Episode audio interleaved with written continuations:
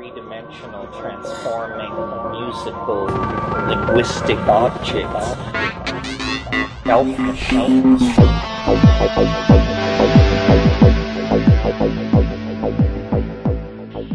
Greetings from Cyberdelic Space. This is Lorenzo, and I'm your host here in the Psychedelic Salon. And today I'm going to play a recording from a recent live salon when anthropologist and author Jeremy Narby was our guest. Now, many of our fellow saloners first learned of Jeremy's work with the publication, uh, back in 1999, of his book, The Cosmic Serpent. And it was in that year that I first heard him speak at an ayahuasca conference. Uh, Jeremy has really deep roots in our community. Now, in today's program notes, I'll put links to his books and other online sites that are referenced to in this conversation. If this is the uh, first time you're listening to one of these live salon sessions, you'll hear that they're really kind of informal. I first began doing them in 2018, and when the pandemic began, I added a Thursday morning session to our regular Monday night time so that uh, some of our friends in Europe could uh, join a little more easily. Originally, I was doing these live salons just, uh, well, just for my supporters on Patreon as a little extra thank you for keeping me out of poverty. Then, when the uh, pandemic came, well, some of my longtime supporters lost their jobs and had to drop off of Patreon. So uh, I began and will continue posting the weekly links to both sessions on our Discord server as well. And if you aren't familiar with Discord, uh, not only is it free, you don't even have to give them your email address to sign up. Just go to psychedelicsalon.com and at the top of the page is an invite to join us over there and connect with some of the others. And I also hope that you'll drop by for one of our live salons, even as a lurker if you like. And at the end of this conversation with Jeremy, I'll be back to uh, let you know who our next guest will be in a live salon. Now here's our conversation with Jeremy Narby in the Psychedelic Salon. Let, let me just interview, introduce Jeremy. I, I, think probably everybody knows who Jeremy Narby is, but uh, I, I, I was uh, at a conference, uh, and I see Warren is here, and Warren was at the same one. This is in uh, late '99, and it was the, as I understand it, the first ayahuasca conference in North America. I think there'd been some in Iquitos or down there before, and Tony Rich uh, promoted the thing and, and just by a curious circumstance i was uh, in his ayahuasca circle and i'd only just i was a newcomer. I just barely knew what was going on. I didn't know anybody uh, and, and this conference had you know a lot of really all the big names in ayahuasca several shamans there uh, ralph metzner was uh, i think the mc but the only talk i remember was Jeremy's. And and uh, the the uh, sort of synchronicity here is I have several friends who were at the 1983 psychedelic conference in Santa Barbara, where uh, uh, uh Hofmann spoke, Richard Evans Schultes, uh, Shulgins, and they had a one cancellation and they put a substitute in, uh, and it was Terence McKenna. And the only thing anybody remembers anymore is Terence McKenna. Well, the only thing I remember from the ayahuasca conference is Jeremy's talk. He was talking about his, his book at the time, The Cosmic Serpent. And here's what, what really captivated me about Jeremy is everybody else had gotten to psychedelics be, or gotten to the conference because they were into psychedelics first and then they got into ayahuasca and the plants. Jeremy started the other way. He was a scientist, uh, uh, uh, anthropologist. I'll let him tell about it, but he was the only one I could uh, quote and, and, cite to my friends who thought I was absolutely insane getting involved in, in plant medicine and ayahuasca. And I'm just going to read one little sentence here from this book that the thing that really is something I don't think I, I should ever forget. And that is anthropologists invented the word shamanism to classify the least comprehensible practices of quote primitive peoples. And and i think that's really important to realize that shamanism is to describe things that we really don't understand too well. Uh, and and with that maybe jeremy you can tell us how how you uh, how you first got the inkling to investigate what was going on when you were uh, working in peru well, um, thanks for all your kind words, uh, and also for the uh, the question. Um, I started. I went down to Peru as a politically engaged anthropologist, and I was concerned with the rights of indigenous people. I was critical of international development policies that would take lands away from indigenous Amazonian people, saying that they didn't know how to use their resources rationally, and then give it to individuals with a market mentality so that they could cut down the forest and establish cattle pastures. This was the, let's say, the official vi- view of how to develop the third world, and in particular, the Amazonian jungle, as it was called at the time. Um, and so there were some clear flaws with that whole approach, um, starting with the fact that Amazon, indigenous Amazonian people had a lot of knowledge about the rainforest and, and how to use it. And so that's what I wanted to study. I wanted to live with a group of indigenous Amazonian people right in the middle of the forest and do what anthropologists do. So you live with people, you hang out, you work with them when they work, you ask them a lot of stupid questions, you take notes when they're maybe not looking because it kind of, you know, makes it, uh, uh, taking notes in front of people kind of gets in the way because uh, so I, I, tried to sort of practice a warm human kind of what I thought was anthropology out of political solidarity with these people. It was for me, it was a question of human rights that that they actually were bona fide human beings that had knowledge and who, uh, yeah, the more I could show that they used their resources irrationally, the more I could argue that they deserved the right to own their lands. So you know, this was not mystical uh, by any means. The thing was that after spending a couple of weeks with these Ashaninka people. So these were barefoot Indians. The elder people didn't speak Spanish. I was speaking Spanish with the younger people. They knew all the plants in the forest around them, which was incredibly diverse. It's in fact the epicenter of world biodiversity. They ascribed uses to about half of them. And so they say, so here's a plant that accelerates the healing of wounds. I'd say, okay, well, let's check it out. I was into, I wanted to study their knowledge about the forest. So here's a medicinal plant.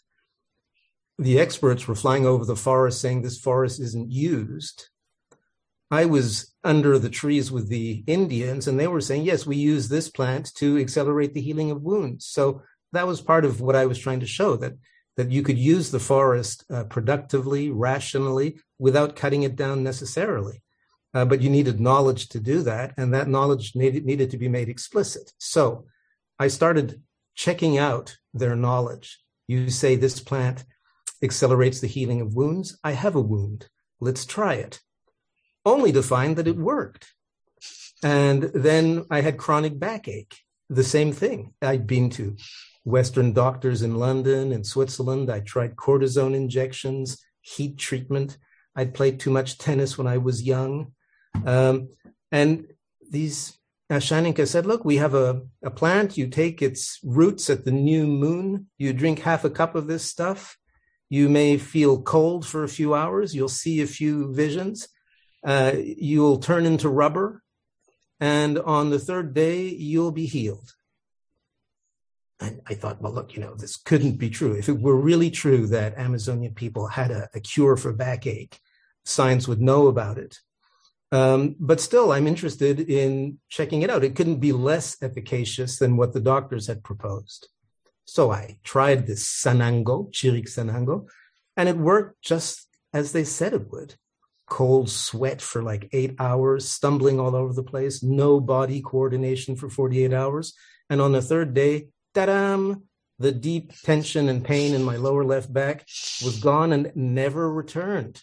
Wow. So this is what they call a medical anecdote. It has no value whatsoever medically. But as far as my investigation of Ashaninka resource use, it led me to the key question. I'm still trying to answer your question, but the key question was, okay, so you guys have real knowledge about all these plants. How do you know what you know about plants? And that's where the shamanism came hurtling into the room because different people uh, would say, oh, well, we have ayahuasqueros, tabaqueros. They take ayahuasca, which is a hallucinogenic plant brew, or eat tobacco concentrate and communicate in their visions with the essences that are common to all life forms and that are sources of information. They were saying nature speaks to people in their visions and in their dreams. Um, at the time, the first time I heard this, I thought it was a joke. I thought they were the guy was pulling my leg, but in fact, no. Uh, different people would say this very matter of factly. And finally, one guy, I went to another village. In fact, the, the two neighboring villages squabbled over the anthropologist because you know you, entertainment was rare there. You know, so uh, how come you have the monopoly of this guy? We want to have the anthropologist. So okay, so I got sent over ten kilometers away to this other village. And after spending the first day working in the garden with some guys, I was hanging out with them. This is anthropology, drinking manioc beer with the guys. And I said, Oh man, you guys have such knowledge about the plants, and we were in the garden today. And so, how do you know what you know about plants? Brother Jeremy, if you want to know the answer to that question, you have to drink ayahuasca. It's the television of the forest you can you can see images and learn things. And if you like i can show you sometime. Well um, uh, cut a long story short um, i tried it and then the actually the experience was so extraordinary. I certainly learned a lot of things. Um, i think i learned uh, just what i needed to know. It's uh, uh I saw how small I was. I saw how human beings were part of a, a, wider fabric.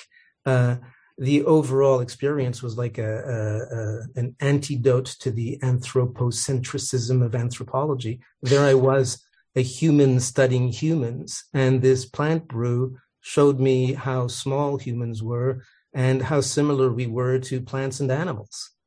Um, you know, like images of the veins of a human hand and the veins of a green leaf just going um, so fast, so detailed, so clear. Um, clearly not things that I'd seen before. You know, the, the question was, what what is this? Well, where's where's this coming from? And that, that was just a small example of so many other things that I saw that uh, that night. Um, so clearly, on the basis of my personal experience, this was like 1985.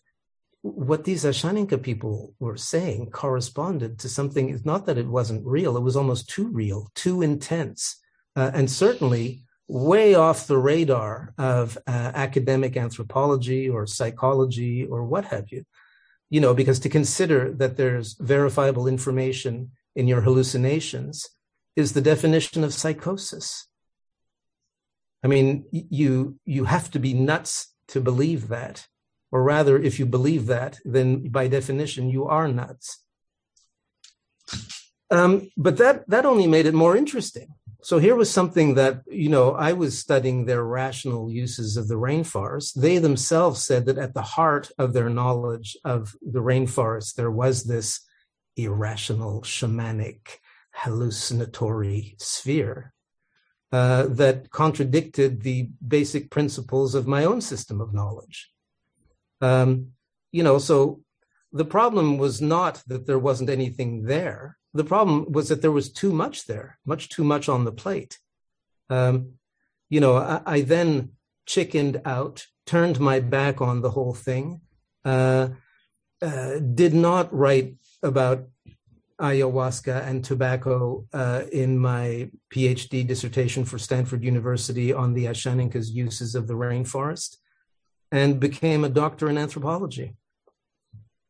Um, and then I started working as an activist to raise funds for indigenous Amazonian people and found myself in like the early 1990s giving talks explaining that the only people who use the rainforest rationally are the indigenous people who live there and who don't destroy it. Uh, they use it for hunting, for fishing, for medicinal plants, for gathering uh, cosmetics, dyes, foods, uh, building materials. They build small gardens where they plant a big diversity of plants, and these gardens then get gobbled back up by the forest the whole thing is sustainable and productive, and they're the only ones who know how to do it. So, if you want to save the rainforest, the best way to do it is to entrust the, the, the lands to the indigenous inhabitants who live there. So that's what I was arguing. And after a few years arguing this, I realized that I was continuing to leave out the part about the hallucinatory origin of part of their ecological knowledge. And so it took about eight years between the time of having the initial ayahuasca experience and then getting to a place where I could no longer ignore that question. Um, and then, so I started writing the book, The Cosmic Serpent, to deal with that question. What does it mean when these people living in the most biodiverse place on earth say that a good part of their knowledge about plants and animals and the forest comes from the visions of their shamans? So I think that might answer your question. Uh, oh yeah, it it does, and and uh, the the fact that it took you so long from uh-huh. your first experience to to uh, kind of immerse yourself in it. it was that because of uh, what you were afraid your contemporaries and peers would say, or wh- why yeah. did it take so long? Uh, you know, I thought you were saying uh, it, it, took you so long to answer that question. Um, no, that was a great answer. No, well, but it's, it's, a long answer because it's kind of a, it's true. It's a bit of a long story. Yeah, uh, back then, I mean, you know, people tend to forget how things used to be. So, what is this? Thirty-six years ago. Um, 36 years ago, uh, Carlos Castaneda had been um, disqualified from the profession. Um, it's true that he seemed to use fiction, create amalgams of different people, that it was certainly not orthodox anthropology. It wouldn't have been even acceptable in journalism. You know, it was not, it seems, real reporting. You know, so that's deontologically problematic, etc. But then along came Michael Harner, who was an academic fellow and uh, it became clear that once uh, having done serious studies of Amazonian shamanism and other uh, Siberian shamanism and, and writing about it in Oxford University press publications and so forth, when he crossed the line and started beating on the drum himself and claiming that uh, he, as an anthropologist, could work as a shaman, he also got disqualified. And it, it was pretty clear in the early 1980s that if you were a young anthropologist, taking the hallucinatory sphere of shamanism too seriously, you know, as, as if there was something really there, that was, you were not going to get your PhD if you argued that. Um, you know, it wasn't written down anywhere.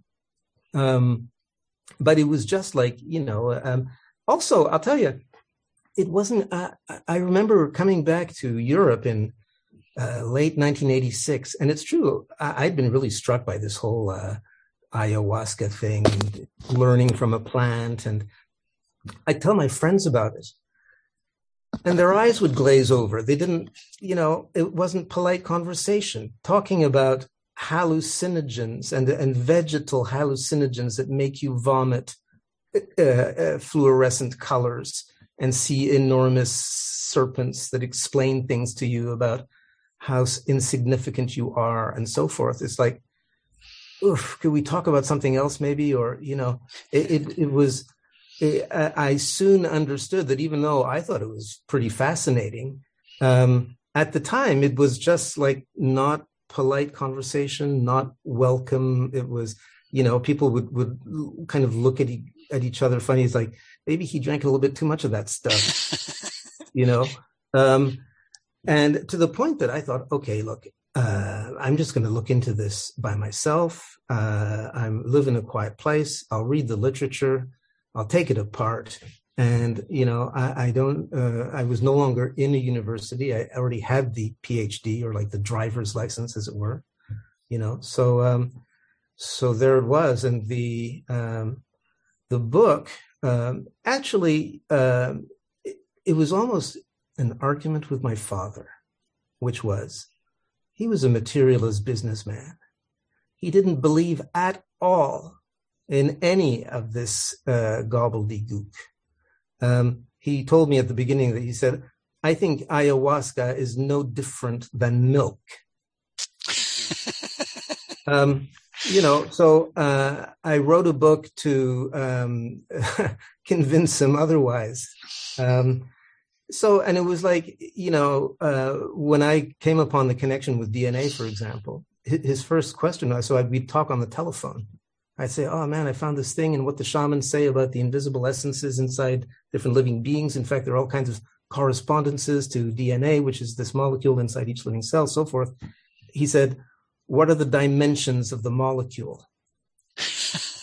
um, good question. I'll look into that. I'll get back to you tomorrow. So I went and looked into it.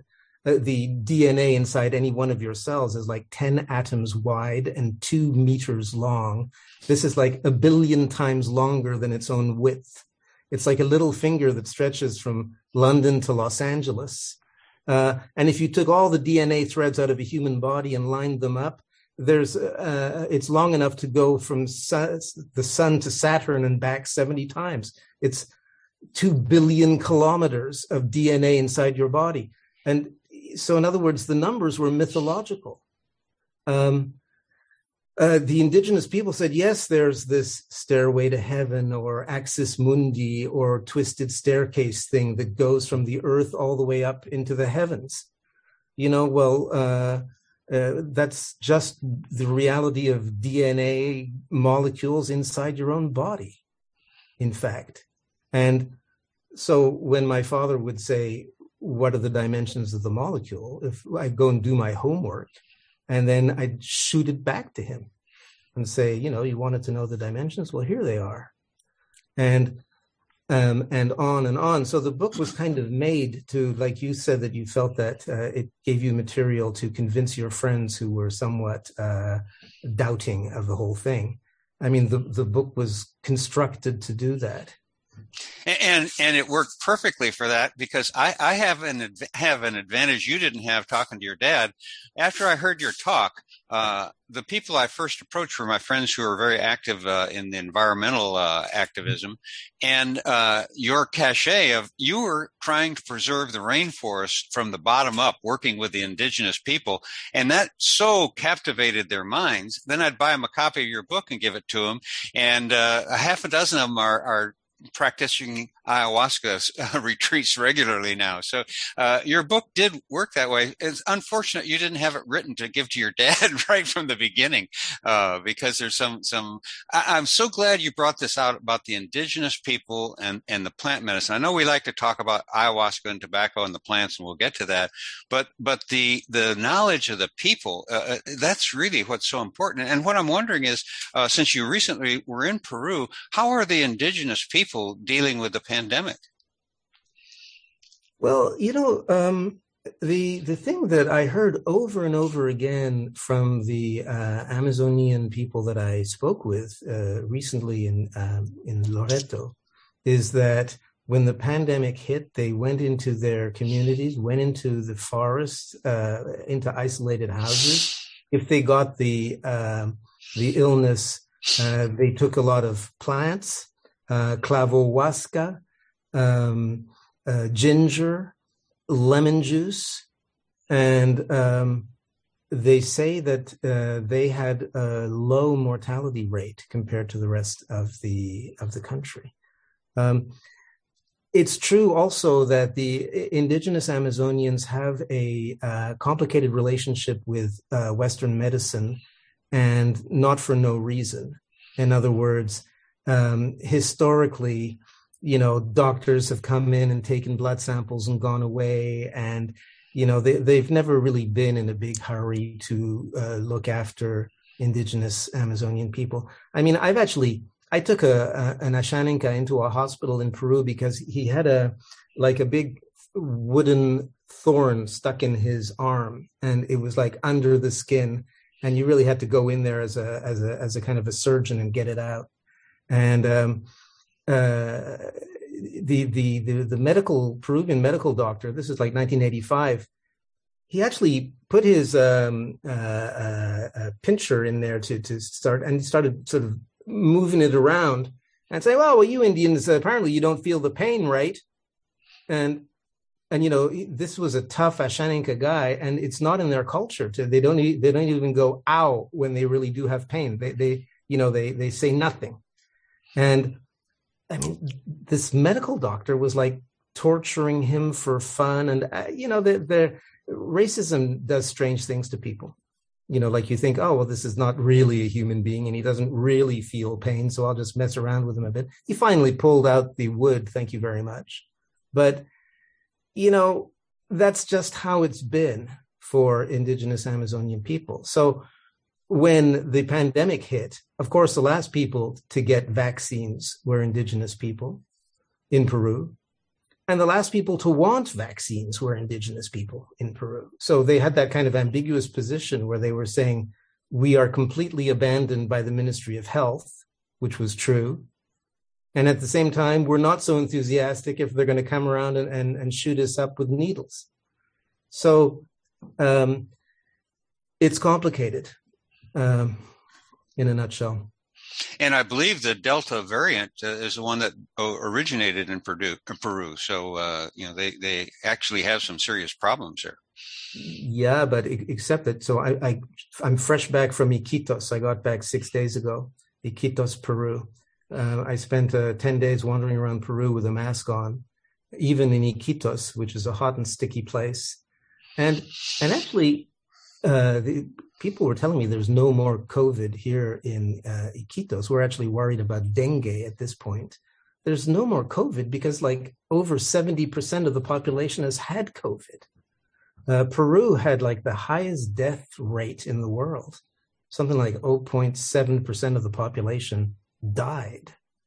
So they really got hit hard. And now they have really excellent numbers. So, you know, the last will be first and vice versa. Um, so Peru is actually doing pretty well. And the, the government policy, uh, which is everybody wears a mask all the time, everywhere, and two masks in stores, airports, and airplanes, it seems also to work. That's that's interesting that it does work, isn't it? I, have sort of been hogging the conversation. I know Charles has some questions he wanted to ask, so I'll let Charles here jump in for uh, a bit. Well, I'm I'm I'm I'm happy I'm happy to listen to you both. And you know, Jeremy, one of the ideas that uh, that really struck out both in this book and the Cosmic Cosmic Serpent is this notion of as you say, opening up the validity of indigenous knowledge as a second way of knowing and as a complement to science and listening to your journey, the, this 35 year journey from being a young white vampire in the in, in the jungle uh, to being a uh, an ambassador who is bringing you know Rafael Chanchari with you in in developing this book. The world has changed. The receptivity towards these ideas have changed. So, can you speak a little bit about the the shift in cultural attitudes uh, towards uh, seeing the validity of indigenous knowledge in ways that we in the West or North can be sensitive to integrating and dialoguing with this knowledge? Yeah, I think that in the last um, few decades, there's been a lot of Western people, and including medical doctors, psychologists, and others who have been able to test uh, the, let's just say, the Amazonian approach to medicine you know, let, us just take the simple question of purging. Um, ayahuasca is known as la purga in the Peruvian Amazon. You know, most uh, Europeans and North Americans kind of they don't like to vomit. They don't like to talk about vomiting. Sometimes they don't even know how to vomit. You know, it's not polite conversation. Um, and it's certainly not part of the therapeutic arsenal of Western medicine. In fact, you know, now that Western medicine is studying ayahuasca, uh, they say uh, uh, the only adverse side effect of ayahuasca is vomiting. I mean, they consider medicine, Western medicine has a tendency to consider vomiting as a, a adverse side effect. Um, well, in the Amazon, uh, uh, purging is good. They like to clean out the tubes uh, occasionally. It's true, we're talking about a place where there's a lot of stomach parasites. But what has even been studied now is that you can take Westerners and, and get them to do the purge with ayahuasca. And what people report, at least their subjective report, is that what they're purging out of their system is not just uh, physical toxins but um, uh, painful memories, uh, negative energies, uh, psychic garbage, quote unquote. Um, you know, so that uh, even though it's kind of off the radar of Western medicine, it's something that you can try empirically. In other words, it's it's not untestable, um, and it, it, so it's empirically testable by people. And I think that people have come to see that there is um, there's value in that. Like a, a, another one is uh, singing. You know, Icaros. Um, it would have seemed like superstition that somehow melodies can impact you know one person sings a melody and it can impact on the experience of another person uh, having taken a, a, a, powerful hallucinogenic substance. But yes, it's this is uh, true, and you can uh, experience it. And Amazonian people have known it for a long time, and they practice it. They also think you have to prepare the body before this experience. All these things that used to be considered as like superstition by, let's just say, classical Western science. Um, it turns out that if you have the experience, you can see that there is uh, real underpinnings to this. So, dieting before the experience, purging, uh, listening to certain kinds of music, all this is uh, central to the therapeutic experience of working with this medicine. Um, you know, so th- I think that's also why um, there has been a change I think it's also true that there's a, enough people in the Western world asking themselves questions about Western medicine, Western lifestyles. You know, like, is materialism and shopping really going to sort of make us happy until we die? Or, you know, maybe there's uh, some other path. Um, so I, I think the more people have come to question uh, things in Western culture, the more they've been willing to go towards a radically different culture and, and check it out. And, then, and, one of, and, and, and one of the things that's very interesting about your approach to this too is that you're bringing a body of nuance into the discussion that you're describing. For instance, the Western culture idea about anthropomorphizing ayahuasca as grandmother. In in this book, uh, Plant Teachers, uh, as well as in in your interviews, uh, you're saying, well, not so fast. You know, the the indigenous tradition looks upon this in in in a more mutable way in a, in a more fungible way you know not so fast. This is a intervention that is practical as well as spiritual. So i guess can you speak a bit to some of the the the, the stereotypes or the biases that we in the west have placed upon ayahuasca in contrast to its indigenous use and ways we can perhaps have a more nuanced relationship with this uh, with this intervention? Yeah thanks uh, thanks for the question. I'll, I'll try to um, keep the answer simple uh, but true. Um, I think really the heart of the problem is that uh, in Western cultures, and when we speak Western languages like uh, English, uh, we tend to have um, dichotomous concepts that are impermeable. So, good and evil, uh, nature and culture, subject and object, these are all things body and mind. Uh, they are defined in opposition to each other, so that there can be no mind in the body and no body in the mind, etc. Uh, nature is everything that culture is not, and vice versa. Um, in indigenous Amazonian concepts, anyway, it's it's a lot. It is more uh, nuanced, and there's always a little bit of dark in the white, and a little bit of harming in the healing and it's a lot less absolute. Well, for a long time, Western culture looked at indigenous people and said, they don't have real knowledge, they don't have real religion. Um, in fact, they're just primitives, and um, that's about it. So, in other words, they're close to nature. Nature is not so good. Indigenous people are not so good. And what is good is Western civilization and culture. Um, well, then we think it through and we see the contradictions. Now, the tendency, the Western tendency, is then to reverse that and to put indigenous people and nature on a pedestal and say, ah, in fact, no, indigenous people good, nature good, uh, etc. But it's just that's just the other side of the same coin of the same logic. Um, if what we did instead of just turning things around and turning instead of just turning our own logic around, we actually listened to uh, the people in question. Uh, we would see that they have a different kind of logic, um, and that it's that it's interesting. Um, and if you listen to them, they'll tell you, well, actually, first of all, that the whole idea of nature is a Western idea. The whole this thing that is opposed to culture. In other words, everything that is not human this is not an Amazonian concept. When you ask them about that, they say, look, we're telling you everything is human. Uh, plants and animals, there are people like us, they're members of the same family. We're just not that different. We're, we're all in this together. And the whole point of ayahuasca and these other plants is that we can communicate with them and listen to them and take their points of view into consideration. Um, so they don't make a distinction between nature and culture, between humans and other species.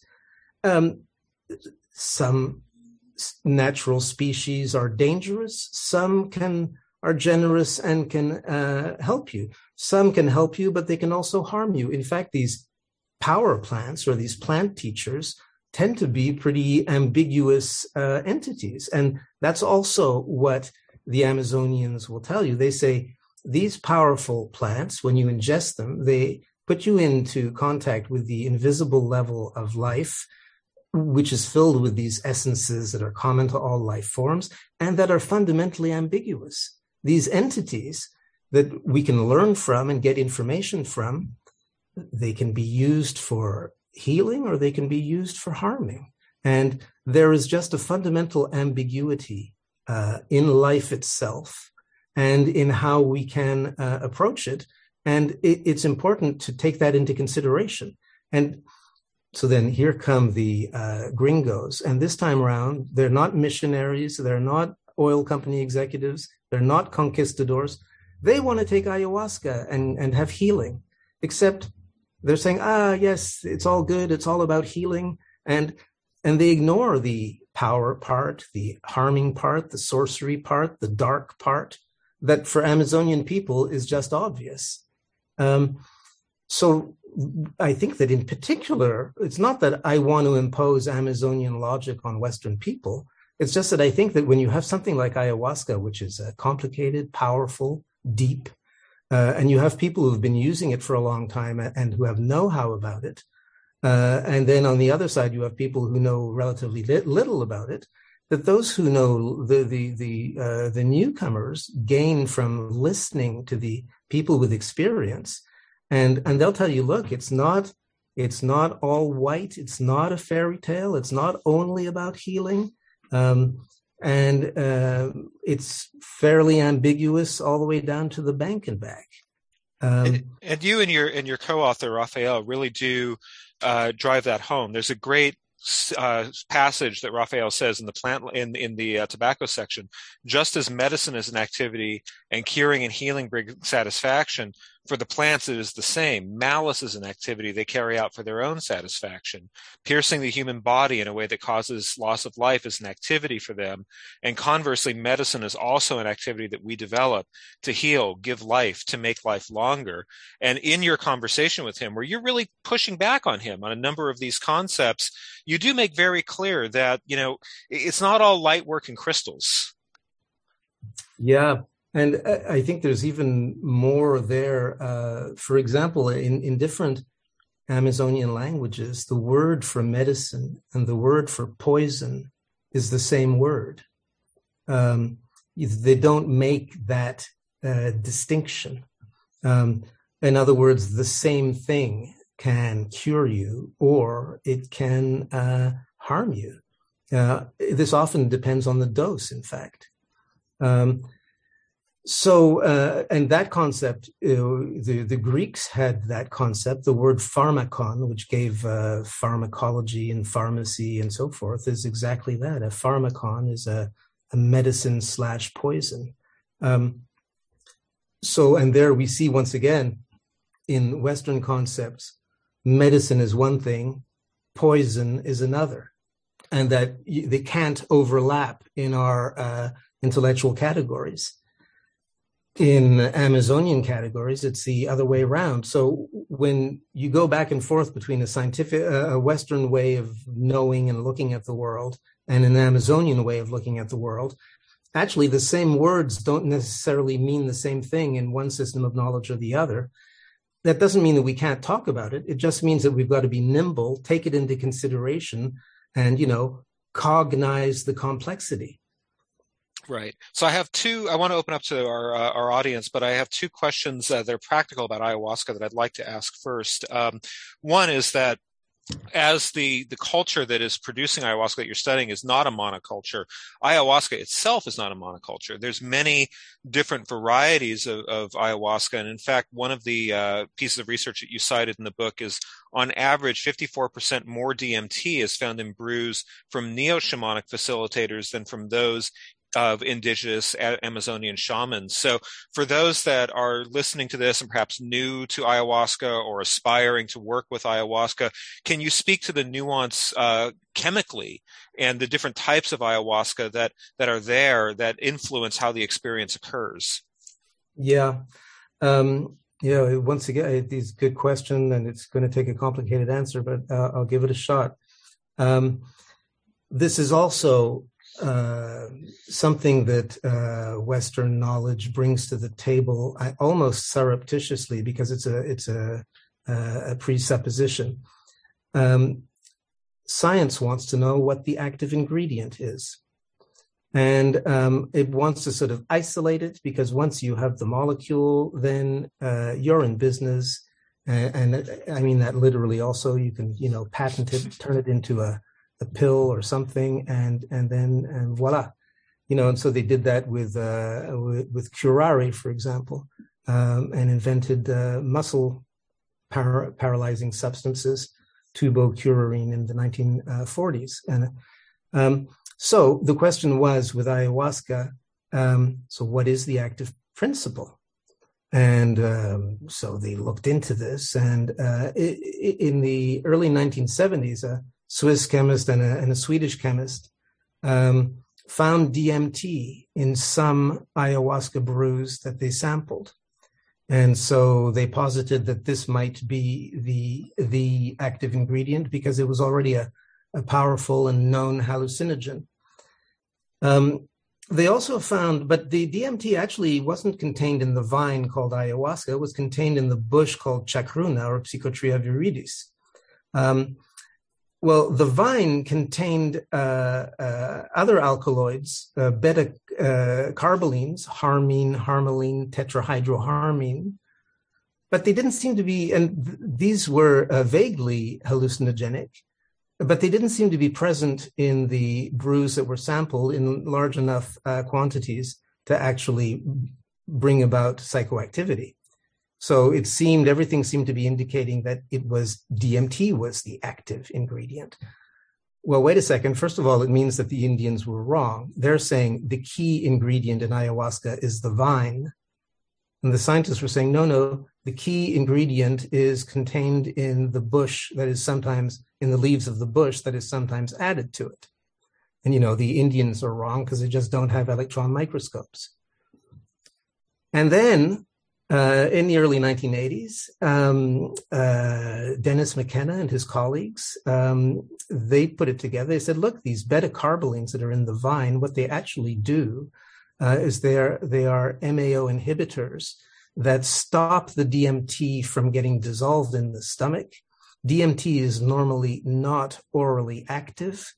Here we have the solution which is yes, it is DMT that is the active ingredient, and the uh, molecules in the vine are simply there to protect that molecule from stomach enzymes, and this allows the DMT to get into the blood and then to go into the brain.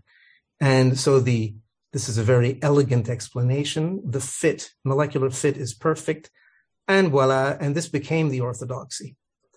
Um, except that there were all kinds of ayahuasca brews that did not contain DMT. Uh, they were also visionary, uh, more subtly, less spectacular images, but still lots of ideas and uh, points of view that come across with simply vine only. Then, so the vine itself uh, harmine, harmaline, tetrahydroharmine, and together, not isolated, working with their entourage effect. You can try a pure vine extract. You can read what Evans Schultes wrote about it or Wade Davis. People have, have had pure vine extracts and describe their visions. They're less spectacular than the DMT brews, but uh, still. So just the vine is already a complex cocktail. And then it's made or it's used by Amazonian people to reveal the properties of other plants so that by definition, you can add whatever plant you want to it. So if you add tobacco, the brew will also contain nicotine. Uh, if you add uh, datura, it'll contain scopolamine, um, and so on. So actually, uh, ayahuasca means cocktail. Um, there is no standard cocktail by definition. What cocktail is, it's it's a mix. It's it's made to have stuff mixed into it.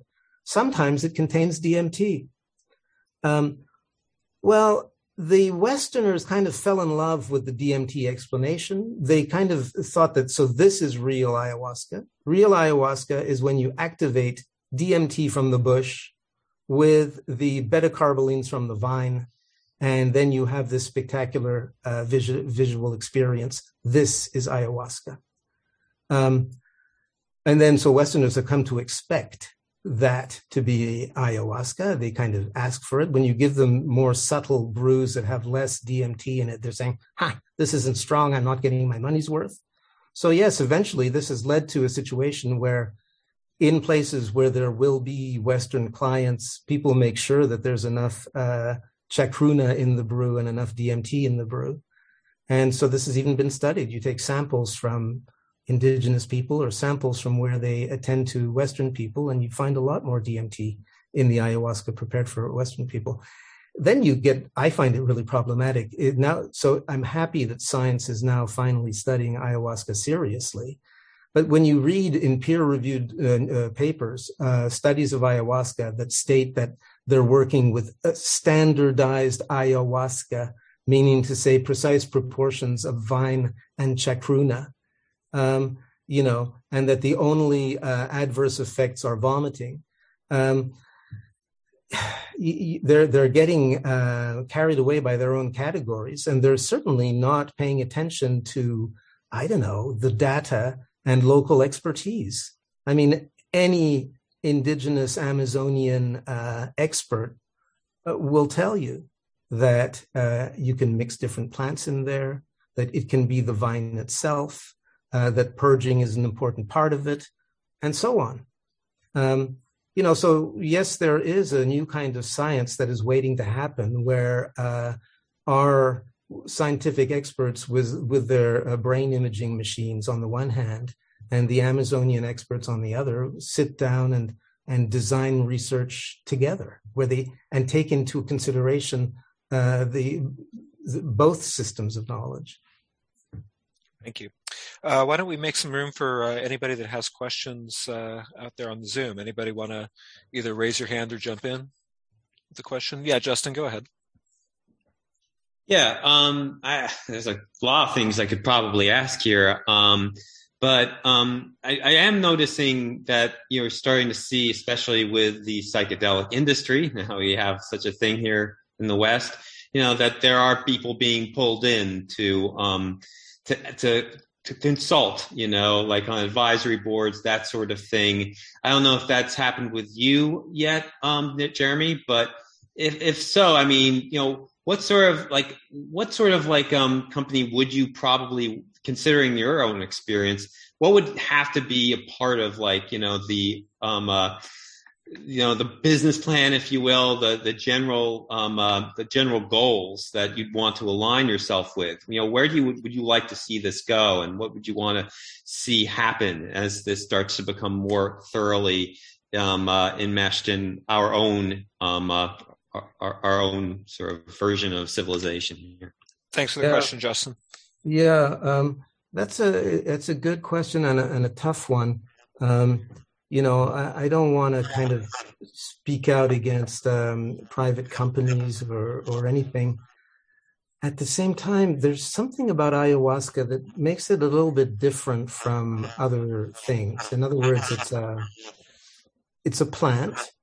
Um, it grows fairly uh, easily. I'm talking about the vine itself. It does seem to have a lot of uh, health enhancing properties, um, you know, for the immune system and uh, and so on, and, and also for the brain. It seems to uh, uh, help new neurons uh, be generated. Um, it's something that I think would gain from being widely av- available and not necessarily at, at, a very high price. In other words, I'm not sure that the um, just the market is the the best mechanism, and I think that indigenous Amazonian people, you know, before wanting to have millions or billions of dollars rain down on them from, I don't know, a patent that might be granted to them for ayahuasca, which is actually pretty unlikely, but let's just say, um, I think that they, what they would like is to be taken into consideration. Um, they, you know, and not just consulted on a sort of a board or something, but really be listened to. Um, they could be made responsible for cultivating the plant and for uh, making and, and doing it differently. Instead of instead of putting it into an active ingredient make a sort of a complex plant extract that they're not easy to standardize. They are pretty variable but still um, making uh, different um, therapeutic products that would be good for human health, that wouldn't cost too much, and that would uh, recognize where they um, come from and and who has the the expertise. So it would take a lot of uh, maybe a new kind of company or a consortium of companies, or maybe this should go through university. I, am I'm, I'm not sure. You know, I, I, I know that there are university-based people in Brazil and in Czech Republic, for example.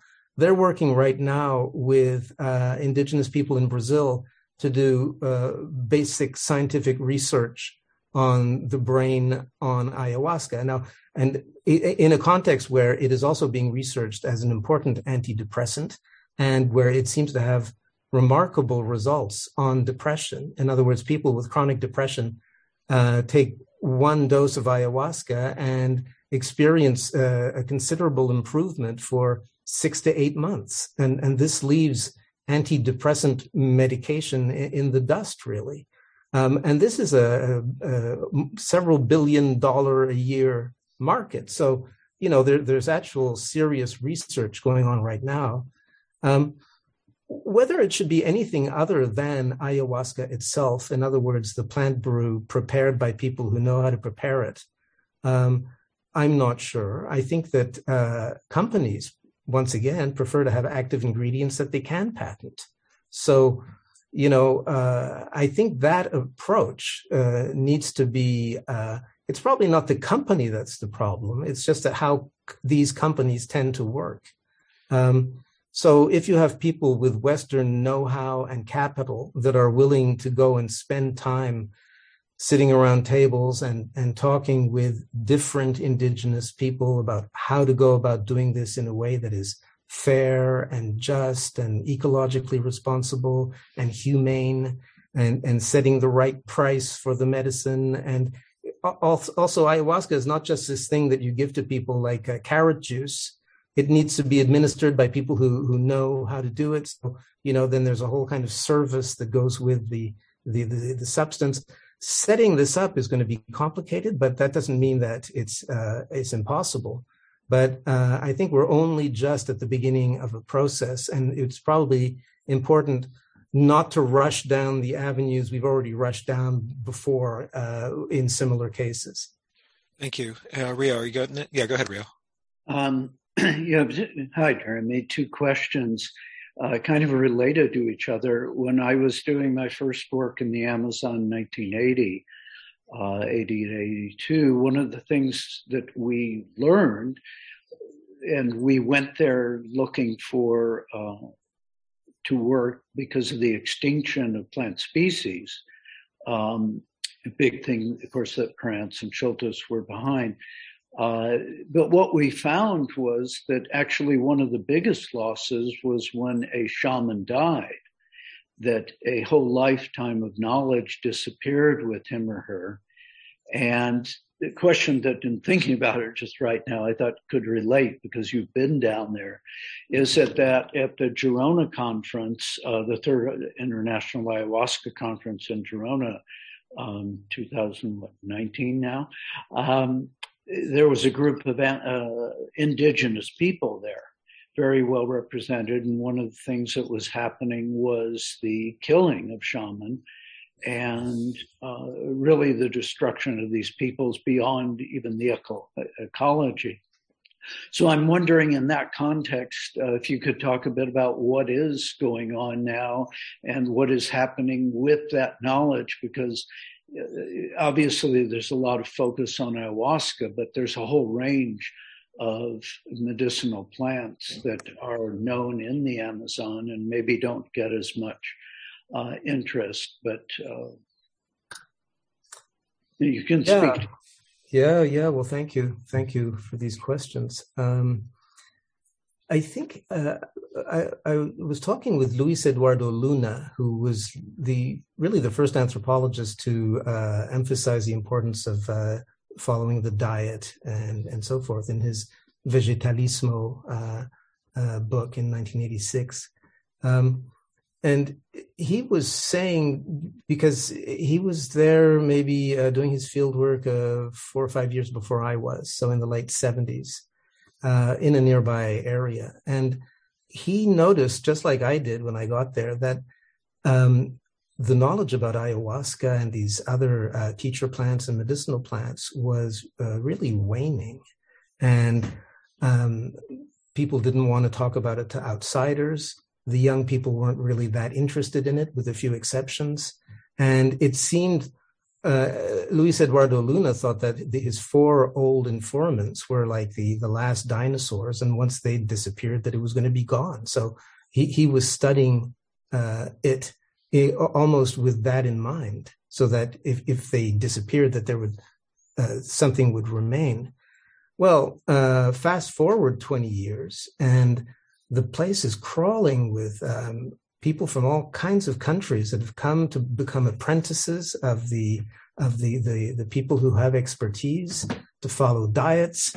And it's uh, oddly uh, the the the large great majority of the apprentices are uh, non-Amazonian. There really has been a, a huge internationalization uh, in terms of who is studying with ayahuasca uh, uh, masters, and and this interest, like the, this uh, strong interest by uh, hundreds or even thousands of, of Westerners willing to go down there and and suffer and diet and and learn and vomit and, and so forth. Um, uh, well, this is not only a good source of income, it also puts a value on the knowledge in terms of the young indigenous people are saying, look, if these gringos are coming and they're interested in it, there, there must be something there. Um, you know, it's something uh, that's also a, a, kind of a strange inheritance of colonialism, which is that, for example, in Peru, which is a country of enormous natural beauty and, and resources, it took international tourists coming and saying, wow, the Amazon is beautiful, it has lots of plants, and this is important for the Peruvians themselves. I'm talking about people in the big cities to start valuing it. And only, you know, uh, 30 years ago, Peruvians in Lima dreamed of going on vacation to Miami. Now they go on vacation to the Peruvian Amazon and they go to the Eco Lodge. In other words, you know, uh, it, it, the somehow uh, the Western world has had a tendency to set the tone. And in this case, it's been useful to ayahuasca shamanism and let's just say this indigenous systems of knowledge because it it has um, put a value on it.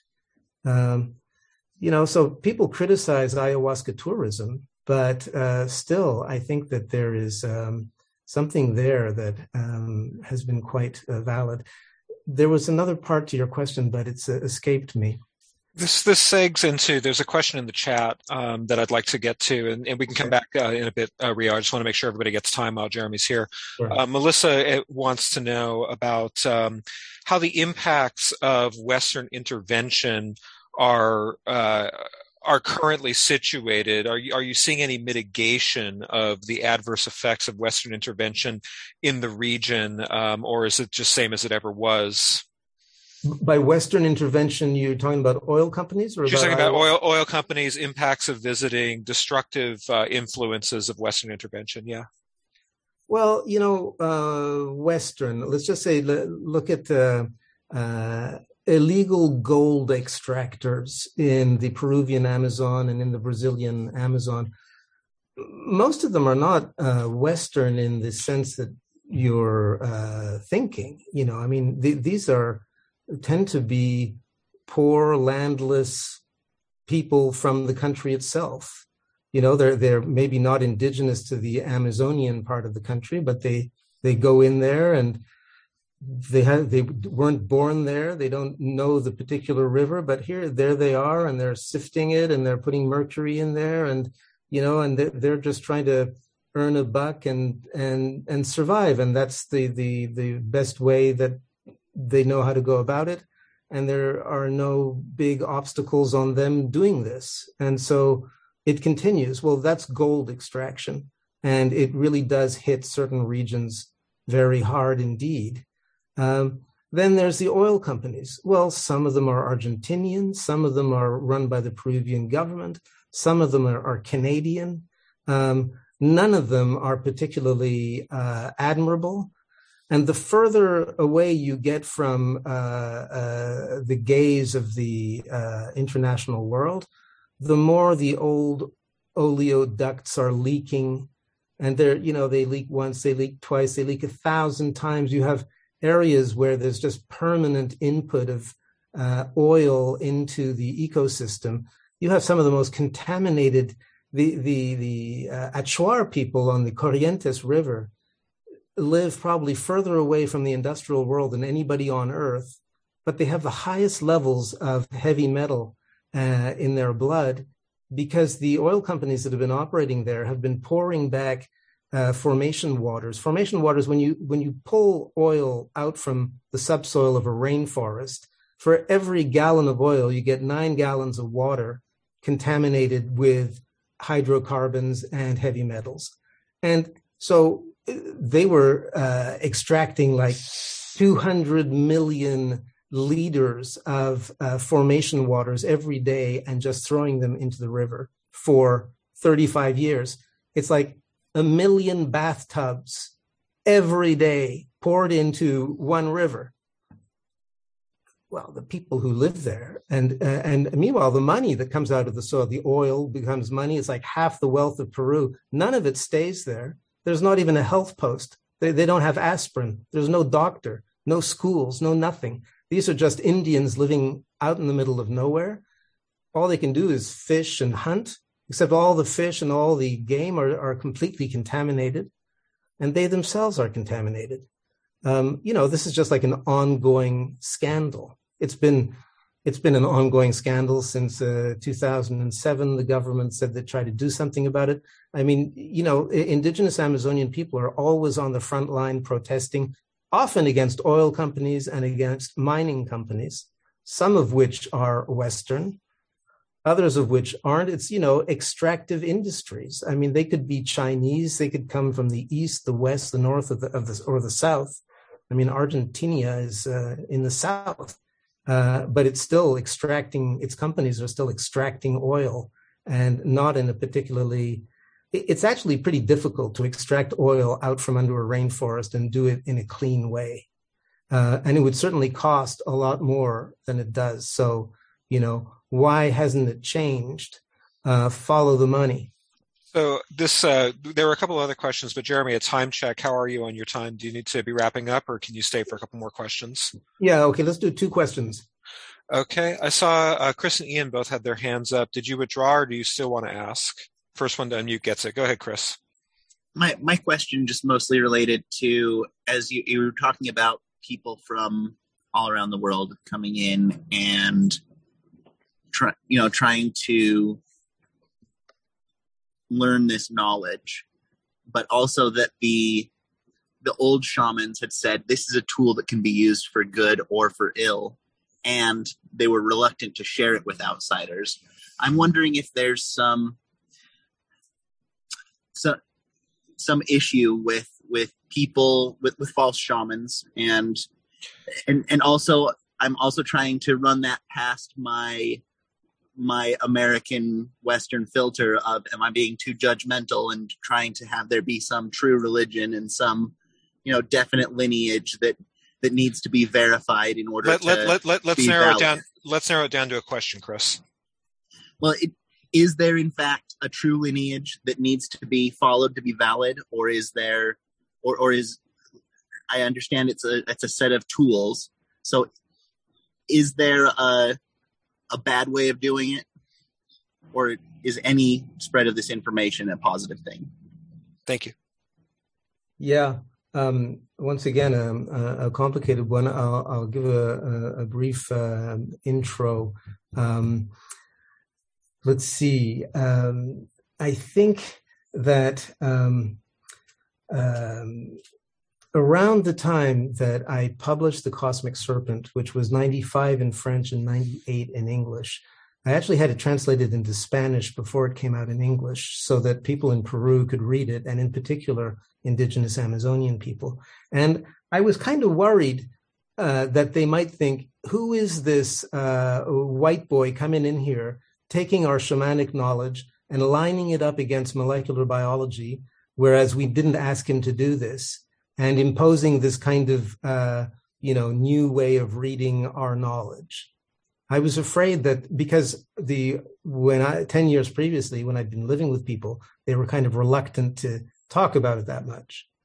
Um, well, I took the risk, uh, wrote the book, had it published, sent it down to Peru, and to my uh, pleasure and surprise, um, they all seemed to like it, and they all seemed to like it because they said uh, they felt that taken seriously by saying, "Look, this Amazonian knowledge is on the same footing as molecular biology, except we just don't realize it." They felt, "Ah, yes, at last we're being taken seriously," and also I think at that point, and several people told me as much they realized that getting uh, recognition of their territories, which was one of the things I was helping them with, was important, but they also needed recognition of their systems of knowledge. And that if the broader world didn't recognize that their knowledge had validity, then they weren't going to survive. And this is a realization that they came to. They realized the importance of territory in, let's say, the 70s and the 80s, and the importance of getting a recognition of their knowledge perhaps a little bit later in the 90s. And so that's, I think, uh, uh, an important switch.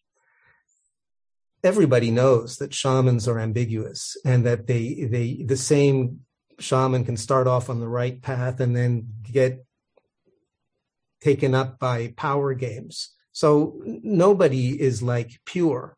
And the more you think one shaman is above it all, actually, the more that shaman is going to have the temptation to abuse power. So people down there know about that that fundamental ambiguity. So there can be uh, people who start off on the right track and who end up being nasty sorcerers, um, or, or, worse yet, uh, charlatans. Uh, I think also that people believe it's kind of like you know with, with your the guy who repairs your car. I mean, it, people who do a good job, clients are going to come back, and if they do a lousy job, you know they're not going to have too much work. Um, so uh, they're not all that obsessed with like quality control. Anybody can say, "I'm a shaman. Here's some ayahuasca," and then they start singing. And you know, if it's good, people will go back, and if it's bad, they'll say the guy's an idiot. Um, so um, yeah, that's I I think it's there, there's not a big movement, and this is perhaps a weak spot of uh, at least Peruvian ayahuasca shamanism, is that not only is it hard to standardize, it's it's hard to get two ayahuasqueros to agree about about much. You know, they tend to they tend to uh, have power struggles between them.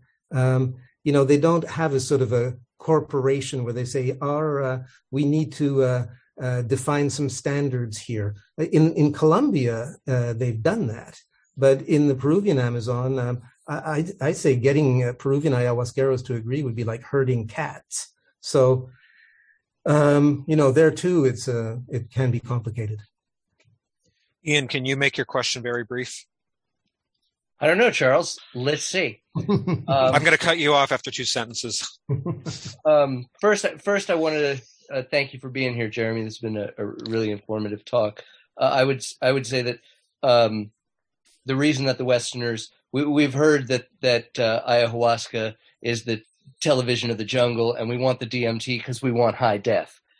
Um, my question is that in the same way the cultural context of of the the of of plant medicine and shamans in in various uh, indigenous indigenous shamans we don't understand that that cult, the cultural context in which ayahuasca is taken is it true that in this is it similar that they don't understand the context from which Westerners or people from other parts of the world are coming from. So they say, here is the knowledge we wish to share and be taken seriously. And they end up pouring that knowledge into leaky vessels who then run back to their various communities and go, I found the answer to capitalism.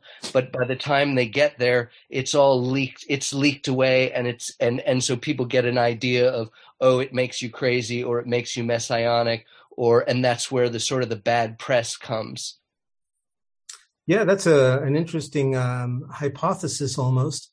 Um, the the leaky uh, Westerner hypothesis. Um, I'd invite you to, uh, as a kind of a short uh, answer, even though it's not, it's more like a, a comment on your comment. Um, there's a book called The Falling Sky that was written by Davi Kopenawa, who was a Yanomami shaman, and Bruce Albert, who was a French anthropologist, uh, who was his scribe, as it were. And he has a chapter in that book called um, um, Merchandise Love, and in which he describes he's tried. Davi uh, Kopenawa has traveled to Europe and North America several times, and he describes white people from his point of view. And he says uh, these are people of the merchandise. They're obsessed with their merchandise. They dream about it at night. Um, they always want more. Uh, they're extracting minerals from the earth and then uh, melting them together in big factories and producing more merchandise. And this uh, obsession with merchandise will have no end. Um, you know, that's a pretty clear eyed gaze on the extractive industrial world. Um, so but that said, I don't think that Amazonians understand everything about Europeans, just like Europeans surely don't understand everything about Amazonians. And, um, but getting together and talking, getting to know each other, sharing, you know, yeah, I think that, for example, scientific verification, where good old uh, getting several scientists to conduct the same experiment, testing it, trying to come up with sort of dependable protocols, uh, you know, putting a little bit of method into it. This could be something that could be constructive for ayahuasca therapeutic practices. I think that Westerners have a part of the puzzle, and indigenous Amazonians have another part of the puzzle. And the the task at hand is to sit down together and think it over together and think about uh, what I don't know about the other side, what I, I would like the other side to explain to me. It's it's also about simply having the will to to listen. I think that's one of the the hard things for Western experts is that listening is is not uh, something they're good at. They're good at talking. They're good at explaining.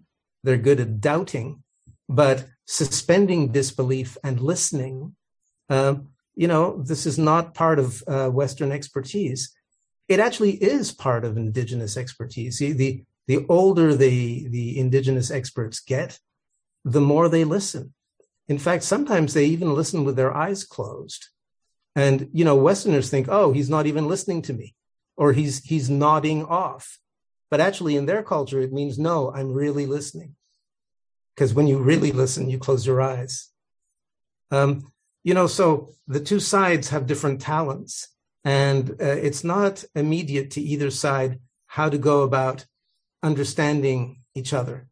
You know, just a last example uh, in Canada, they're trying to get scientists and Indigenous experts to work together on questions like uh, the ecology of rivers, how to clean up rivers. Well, Indigenous Ojibwe people in Ontario, for example, they live on a given river. They're actually not that interested in rivers in general. They're interested in the river they live on. They know it. They know what uh, the place names. They know what fish live there, when they go through. They have great specific knowledge. They're kind of uninterested in universalized general knowledge about all the rivers in the world.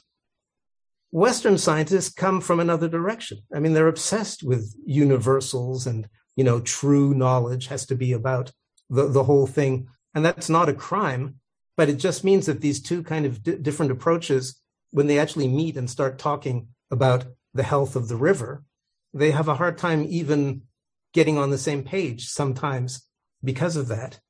So that's the, um, that's where the work needs doing is that not only does each side have to learn to listen to the other side, each side has got to learn about their own presuppositions about what they're bringing to the table.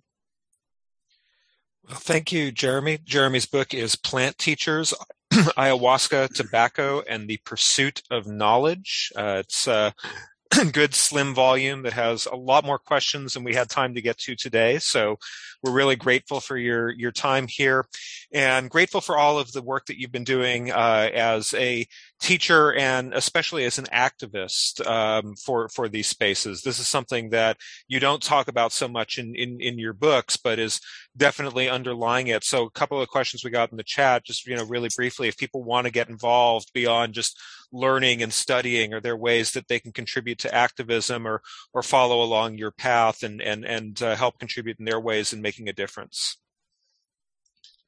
Uh, was that a question? Yeah, very briefly. How would you recommend people get involved beyond buying yeah, the book? You know, I think that there are uh, a million kind of like good causes.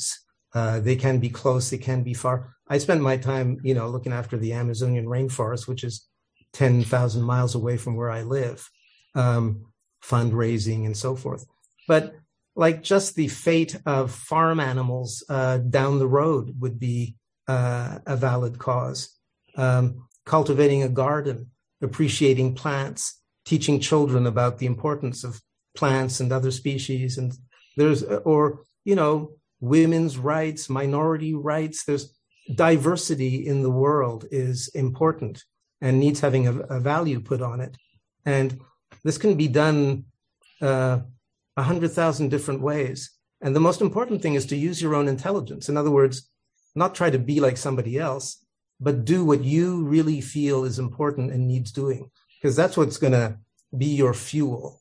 Uh, because it's a it's a long, you know, when you as an activist, you kind of go against the grain and try to sort of change the way things are going. So you got to go against the flow a little bit, and it can be lonely, you know. So you need you need fuel, you need will, and so that's why you it helps to choose something that you really feel is uh, important. And what that will be will really depend on on who you are. Well, thank you for giving us all so much fuel today. We really appreciate you. Yeah, right. Jeremy, we, we, we really appreciate your time. I know that we, we've kept you here longer than we promised, but uh, this has been the most fascinating conversation we've had in the salon this year. So I do appreciate your time. Thank you so well, much thank you too because the, the, questions were all good and I, I just couldn't walk out on it. So uh, thank you. Well we'll get this podcast uh, uh, early next week and i'll send you the link. But uh, everybody is, is applauding i see right now so you can't hear it. But uh, thank you so much jeremy. We really appreciate it. Okay lorenzo it was a pleasure. Charles too. Thanks. Well, uh, since it's now Friday, I guess that my plan to get this out early in the week kind of fell through. But, uh, well, here we are at last. Now, before I go, I want to let you know that our guest next Monday night, November 1st, will be Dr. Robert Flannery. Robert is the first PhD in the United States with certified technical expertise in growing commercial cannabis. And he is the CEO of Dr. Rob Farms.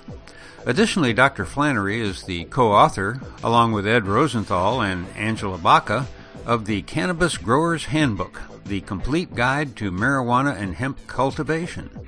And I should also mention that uh, Robert is an old friend of our co host, Charles.